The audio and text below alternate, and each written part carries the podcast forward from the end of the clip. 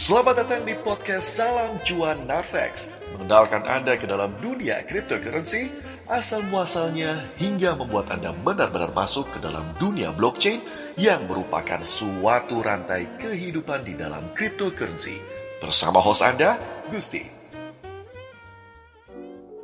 Selamat pagi, siang, dan malam. Bagaimana kabar Anda para Sobat Cuan Narvex?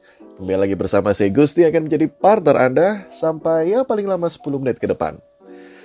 Nah, kalau uh, di episode sebelumnya saya sudah uh, mengangkat tema mengenai sejarah uang, lalu apa itu Bitcoin, uh, apa itu kaitannya dengan blockchain, lalu bagaimana kita mendapatkan uang digital.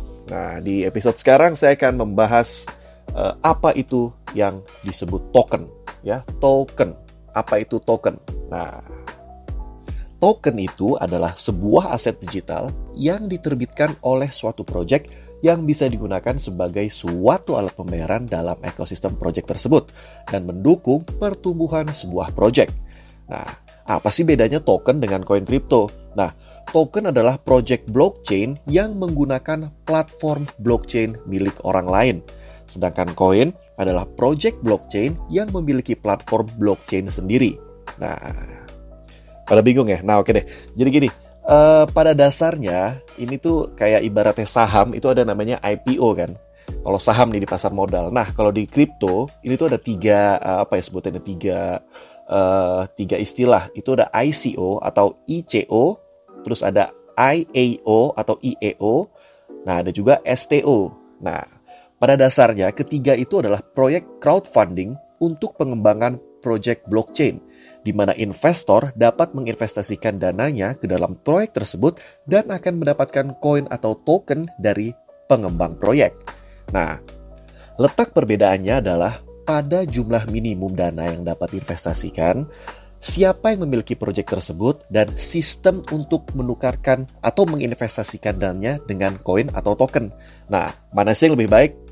Nah ini coba saya kupas satu-satu nih ya. Nih, kalau ICO atau Initial Coin Offering ini tuh kayak uh, eh, ICO ini tuh berfungsi dengan baik selama kita berhasil nemuin pengembang proyek yang bagus juga gitu. Keberhasilan proyek tersebut tergantung pada orang yang ngerjainnya. Nah, dengan ICO, kita nggak pernah tahu seberapa siap orang tersebut untuk ngelakuin kerjaan mereka gitu. Nah, kelemahan utama dari ICO ini adalah kemungkinan penipuan atau fraud. Nah, ICO mudah dibuat, uang mudah dikumpulkan, tapi siapa yang dapat menjamin proyek tersebut benar atau enggak, atau maju atau enggak deh, nah itu nggak ada yang tahu kita. Di sini nih bahayanya ICO. Nah, lanjut lagi ke IEO. Ini tuh Initial Exchange Offering. Nah, dalam IEO, penjualan token kripto dilakukan pada platform pertukaran. Dana kita nih nggak dikirim ke smart contract seperti saat uh, eh, ICO. Nah, semuanya dilakukan melalui exchange untuk berpartisipasi dalam IAO, kedua belah pihak harus membuat akun di exchange tertentu. Contoh, misalkan investor dapat membeli token IEO menggunakan cryptocurrency mereka, gitu. Nah, keuntungan utama dari IAO adalah bahwa exchange menjaga keamanan transaksi. Para ahli exchange mengatur IAO menciptakan tingkat keamanan yang tinggi bagi investor. Penawaran keamanan utama adalah pertukaran langsung dana dan token. Nah, menurut para pakar sih, uh, dari IBC Group, IAO adalah metode yang disukai untuk sebagian besar investor. Nah, khususnya nih investor yang gede-gede nih, gitu. Kalau STO, ini tuh Security Token Offering. Tidak seperti ICO dan IAO. Token keamanan di sini didukung oleh aset yang mengubahnya menjadi sekuritas nyata. Nah, token keamanan ini memiliki sertifikat kepemilikan yang sah yang dicatat dalam blockchain. Melakukan investasi dengan membeli token semacam itu mirip dengan berinvestasi menggunakan saham dan obligasi nyata gitu. Jadi kayak ini tuh kayak paling males gitu deh kita ngapain main main di dunia kripto cuman implementasikannya itu kayak di pasar modal kayak males gak sih? Nah, perbedaan utama antara ICO dan STO adalah bahwa STO menyediakan pilihan yang legal dan sudah terregulasi dalam bentuk token. Nah, mewakili saham dalam sebuah perusahaan, hak voting, atau bahkan sistem pembayaran seperti dividen yang ditawarkan oleh perusahaan seperti layaknya saham. Nah, kembali lagi ke token. Uh, kenapa sih saya ngebahas token untuk uh, di episode kali ini? Karena jujur aja, uh, Narvex itu sudah menciptakan token tersendiri gitu. Namanya Narvex Token.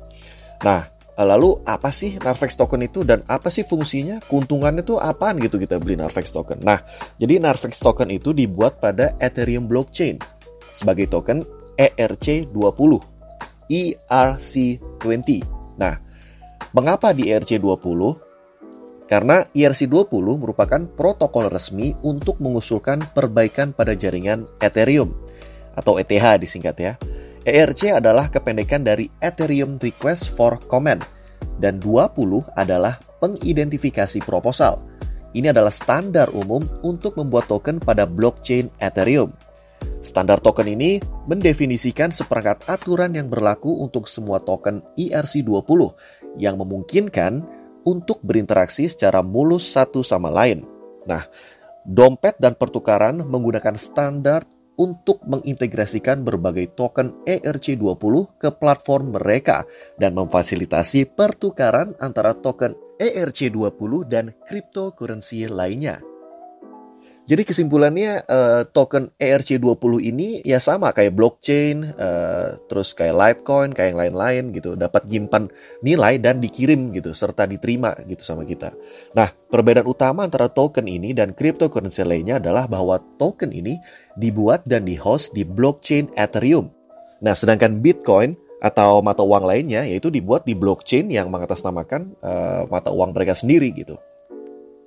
Nah, token ERC20 disimpan dan dikirim menggunakan alamat dan transaksi Ethereum. Jadi siapin nih wallet Ethereum kita. Biar nggak ketinggalan, gimana caranya kita dapat Narvex token? Follow dulu Instagram narvex.id, narvex.id, atau langsung ke www.narvex.com. Dan jangan lupa juga untuk download Google Authenticator untuk keamanan password kita. Jadi setiap kita mau login, kita harus copy paste kode yang ada di GA kita sendiri gitu. Nanti langsung dipaste ke uh, pada saat kita mau login di Narvex. Oke. Okay? Sampai di sini dulu Narvex saya. Kita berjumpa lagi di episode berikutnya. Uh, tetap semangat. Puasanya harus lancar terus.